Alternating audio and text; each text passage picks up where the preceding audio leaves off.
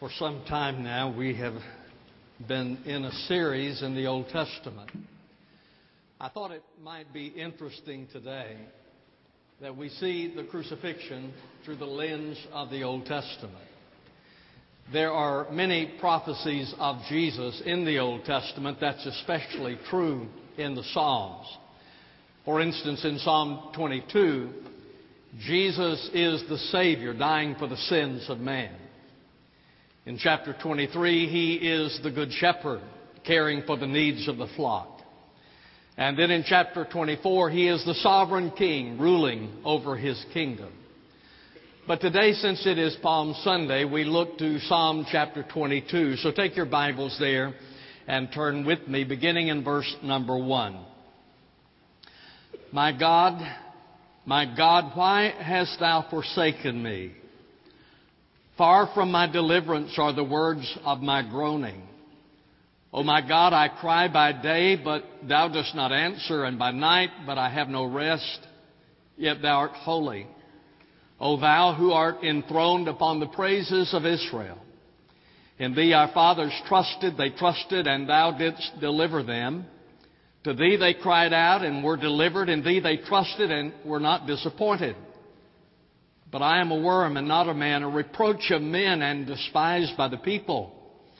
All who see me sneer at me. They separate with the lip. They wag the head, saying, Commit yourself to the Lord. Let him deliver him. Let him rescue him, because he delights in him. Yet thou art he who didst bring me forth from the womb. Thou didst make me trust when upon my mother's breast. Upon thee I was cast from birth.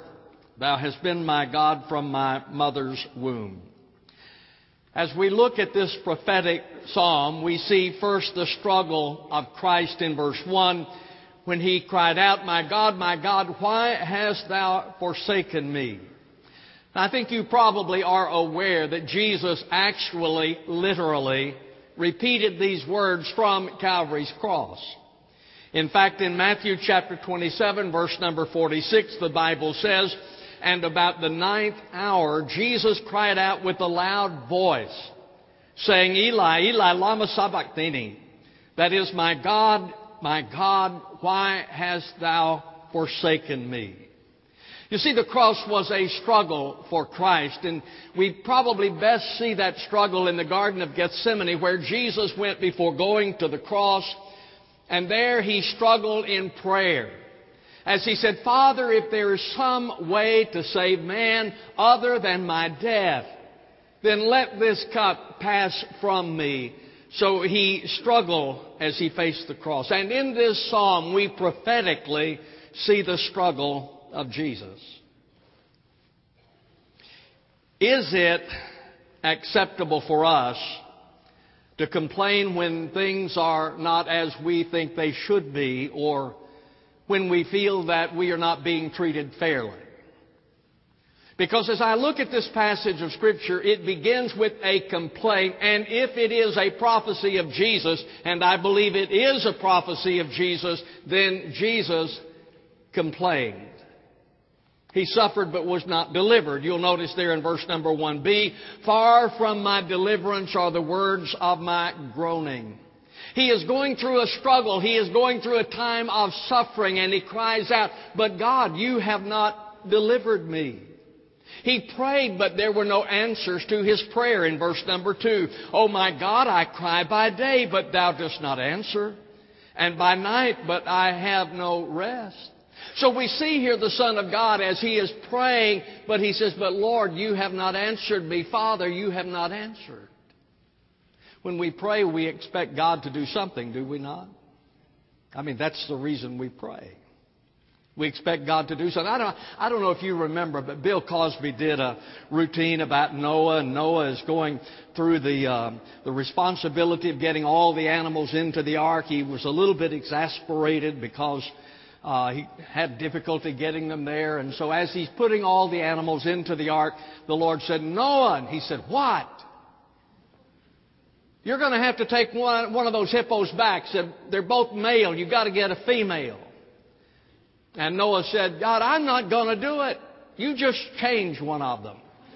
Well, That's the way we are when we pray. We want God to change something, to do something. And yet Jesus here is praying as we see this prophetically, and he says, But God, you have not answered my prayer. And the truth is, sometimes you and I pray as well, but it seems that God is silent. So as I look at this prophetic passage of Scripture, it begins with a complaint. Jesus is complaining. He said, I'm suffering. You have not delivered me. I have prayed, and you have not answered my prayer. But then he moves to comfort. You'll notice uh, in verse number three, he says, Yet thou art holy. See, he, he is going through this time, Father, I am suffering. You have not delivered me. I have prayed and you have not answered my prayer. But he said, Oh, but you are holy. You're not unkind. You're not unjust. You're not uncaring. He said, Instead, you are holy. He thought of God's power in verse number three as he continues, Oh, thou who art enthroned upon the praises of Israel. He says, Father, you are enthroned, you have power. I am here, I am suffering, I am crying out to you, and Father, you have power. And then he remembered the Father's faithfulness in verses 4 and 5. He said, In thee our fathers trusted, they trusted, and thou didst deliver them. To thee they cried out and were delivered. In thee they trusted and were not disappointed. So as he is going through a time of complaint, he moves to comfort, and as he is being comforted by the fact that God had been faithful to the fathers who had preceded him. Father, when you called Moses to lead the people out of Egyptian bondage, and then you sent the plagues to force Pharaoh to let them go, you were faithful. And when they came to the sea and, and you caused the sea to part and they walked across on dry land, you were faithful. Father, when Noah was gathering the people to move into the ark, before the flood came, you saved him. You saved his family. You were faithful when David took those stones and slew Goliath. You were faithful. So he begins by complaining and then he begins to comfort himself. But you are holy. You are enthroned and you have been faithful.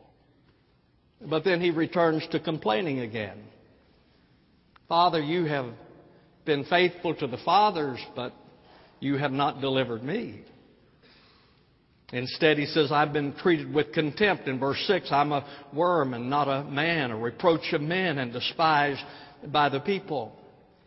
He says, Father, they don't even treat me as a man, they treat me as a worm. Matthew Henry wrote, It was great condescension that he became a man a step downwards, which is and will be the wonder of angels. Yet, as if it were too much, too great to be a man, he becomes a worm and no man. Father, I'm treated as a worm. I am the reproach of men. They said that he was a blasphemer. When Jesus stood before Caiaphas, Caiaphas accused him of blasphemy. In Matthew 26, 65, then the high priest tore his robe saying, He has blasphemed. That's what they said about him. He is a blasphemer. They said that Jesus was a Sabbath breaker when he healed on the Sabbath. They said that Jesus was a wine bibber. They said that Jesus did the miracles that he did in the power of Satan. That's what they said about Jesus. Jesus said, I am the reproach of man. I'm despised by the people, considered to be worthless. They treated him with contempt. He was mocked for his faith. We see it in the body language in verse number seven. All who see me sneer at me. They separate with the lip. They wag the head. They sneered at him. They made faces at him. They shake their heads. You know the, you know the body language of rejection, do you not? When someone doesn't like you and you happen to see them somewhere and they immediately turn their head from you. You know the language, the body language of rejection. So we see it in the body language. We hear it in their words in verse number 8. Commit yourself to the Lord. Let Him deliver him. Let Him rescue him because He delights in him. Oh, let, let God rescue him. That's what He said. He's trusted in the Father. Let the Father rescue him. And so they mocked him for his faith. We see it in the body language. We hear it in the words they speak. The Son of God suffered ridicule from those he came to save. But then he returns to comfort again. So there is complaint, and then he is comforted, and then he complains again, and then he is comforted again. In verse number 9, Yet thou art he who didst bring me forth from the womb. Father, you knit me when I was in my mother's womb. Back then. He goes on in verse number 9, Thou didst make me trust when upon my mother's breast. Father, you initiated faith in me while I was a baby. And then in verse number 10, upon thee I was cast from birth. Thou hast been my God from my mother's womb. So he says, Father, from conception, I have had a relationship with you that has guided my steps. So he is comforted again. As I look at this passage of Scripture, the first thing I see is the struggle that Jesus went through on the cross. He begins by complaining and then he turns to comfort. He complains again and he turns to comfort again. Father, you created me. You put faith in me. And I've had a relationship with you. But then we see the suffering of Christ in this prophecy of David. Again, Matthew Henry said David indeed was often in trouble and beset with enemies, but many of the particulars here specified are such as were never true of David, and therefore must be appropriated to Christ in the depth of his humiliation. Now, look at his suffering with me. First of all, he was deserted by his friends in verse number 11. Be not far from me, for trouble is near, for there is none to help. His friends had deserted him. Folks, that's one of the great disappointments of life, is it not? When we are disappointed in our friends who turn against us, and yet we see that is precisely what Jesus had to deal with. Judas, one of the disciples, oh, a, a, the treasurer of the disciples. He carried the money purse. And Judas betrayed him for 30 pieces of silver, about $18, the price of a slave. Simon Peter, one of the inner circle, denied that he knew him. When Jesus went to the Garden of Gethsemane to pray during that time of struggle in his life, he took Simon Peter with him. And yet it was Simon Peter who denied when asked if he knew Jesus. I don't know the man. Three times he said it. I don't know the man. His disciples fled when he was arrested. In Matthew chapter 26 verse 56, but all this has taken place that the scriptures of the prophets may be fulfilled. Then all the disciples left him and fled. So when we look at Jesus, we see that he was deserted by friends. Judas betrayed him. Simon Peter denied him. And when he was arrested and needed them around him, they all fled, fearing for their own lives. But not only was he deserted by his friends, he was insulted by his enemies. Look at verse number 12. Many bulls have surrounded me. Strong bulls of Bashan have encircled me. They open wide their mouth at me as a ravening and a roaring lion. The enemies that assemble around him insulted him The thieves on the cross. The Bible says in Luke 23, verse 39, and one of the criminals who were hanged there was hurling abuse at him, saying, Are you not the Christ? Save yourself and us. So when Jesus died, there were two thieves, one on either side of him. At first, both of them turned against him, making disparaging remarks about him. You claim to be the Savior, this would be a good time to start. You say that you're the Savior, save yourself and save us as well. Now, you know that one of them became a believer in Christ as he cried out and said, Remember me when you come into your kingdom. But the other did not. The crowd that gathered insulted him, Matthew 27, 39 and 40. And those passing by were hurling abuse at him, wagging their heads and saying, You who are going to destroy the temple and rebuild it in three days, save yourself. He was deserted. He was insulted. And he was crucified. Now, the psalmist here prophetically describes the crucifixion, the dissolution of the body in verse number 14 I am poured out like water.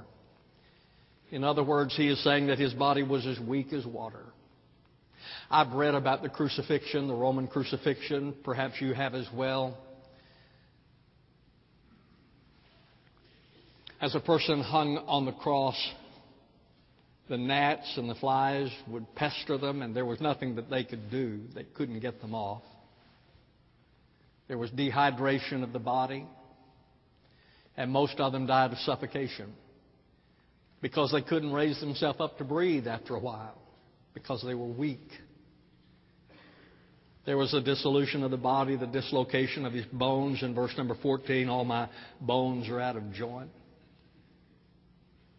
One commentator wrote, His bones were put out of joint that he might put the whole creation into joint again, which sin had put out of joint and might make our broken bones to rejoice. His body was weak. His bones were out of joint.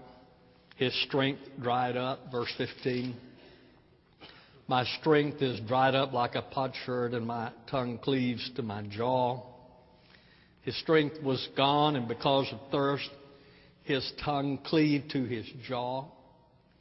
He was thirsty as he was there on the cross. The scripture says, after this, Jesus, knowing that all things had already been accomplished in order that the scripture might be fulfilled, said, I am thirsty.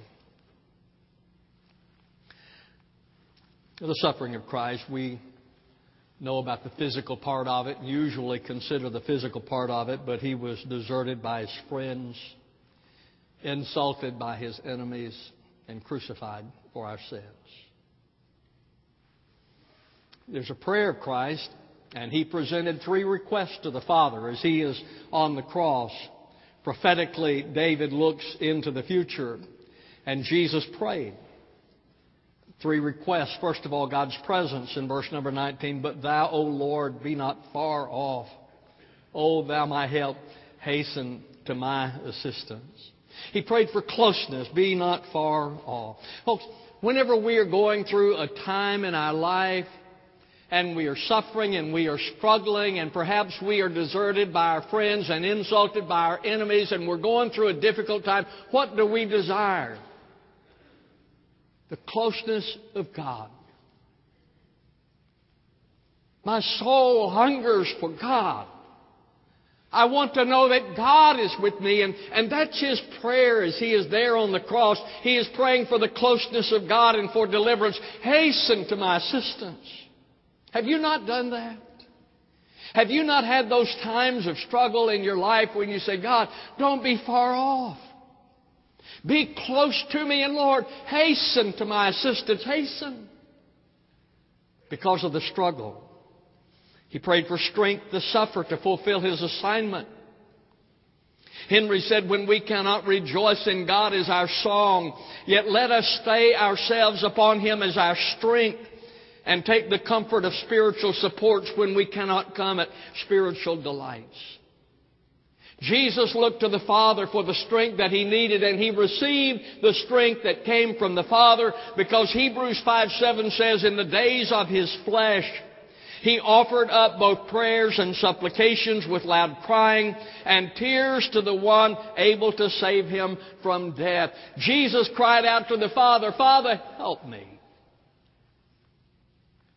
Folks, we are so comfortable, we are so familiar with the story of his death that we don't realize the struggle and the suffering that he experienced. And as he cried out to the Father, Father, help me, he found strength. The apostle Paul, when he was in prison, about to be executed, found strength from the Father. There he was in prison, facing the executioner, and he said, the time of my departure is at hand. I fought a good fight, kept the faith, finished my course. Henceforth there is laid up for me a crown of righteousness, which the Lord the righteous judge will give me. God is our strength.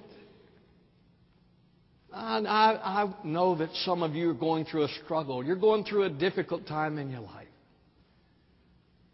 And you need the closeness of the Father. You need the strength of the Holy Spirit, and He strengthens us. He prayed for the deliverance of spirit in verse number 20 Deliver my soul from the sword, my only life from the power of the dog. From the cross, he was concerned about his spirit. Because there in Luke 23:46 and Jesus crying out with a loud voice said, "Father, into thy hands I commit my spirit." Ladies and gentlemen, we should be far more concerned with our spirit than our bodies. We should be far more concerned with our spirit than our 401ks. We should be far more about, uh, concerned about our spirit than anything else. And Jesus prayed for the deliverance of his spirit. The prayer of Christ for the presence of the Father, for his strength, and for the deliverance of his spirit. Now there's the triumph. The psalm begins with a struggle and ends in triumph. As a result of Jesus' death, there are three benefits that are pointed out in this passage. First of all, God is honored. He is glorified by the church in verse number 23. You who fear the Lord, praise Him. All you descendants of Jacob, glorify Him and stand in awe of Him, all you descendants of Israel. Isn't it a wonderful privilege that you and I have to glorify the Heavenly Father?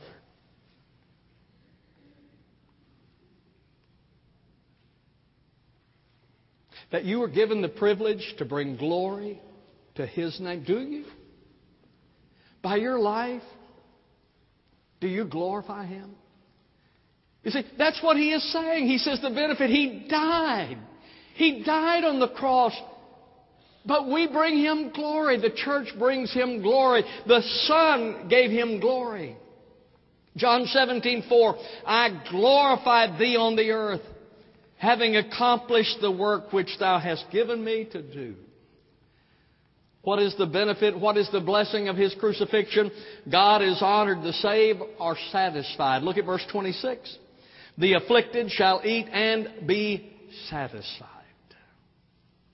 Jesus said in Matthew 5 6, Blessed are those who hunger and thirst for righteousness, for they shall be satisfied. Listen, blessed are those who hunger and thirst for righteousness, they shall be satisfied.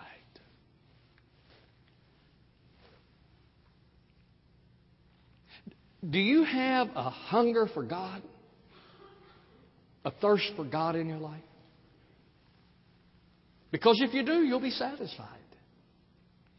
If you have that hunger, if you have that thirst, the promise is that you will be satisfied immediately because when a person becomes a believer, when a person commits one's life to Jesus, there's immediate satisfaction. I'm a child of God.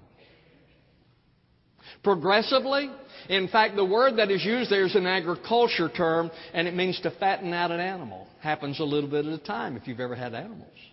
That's what, the, that's what it means.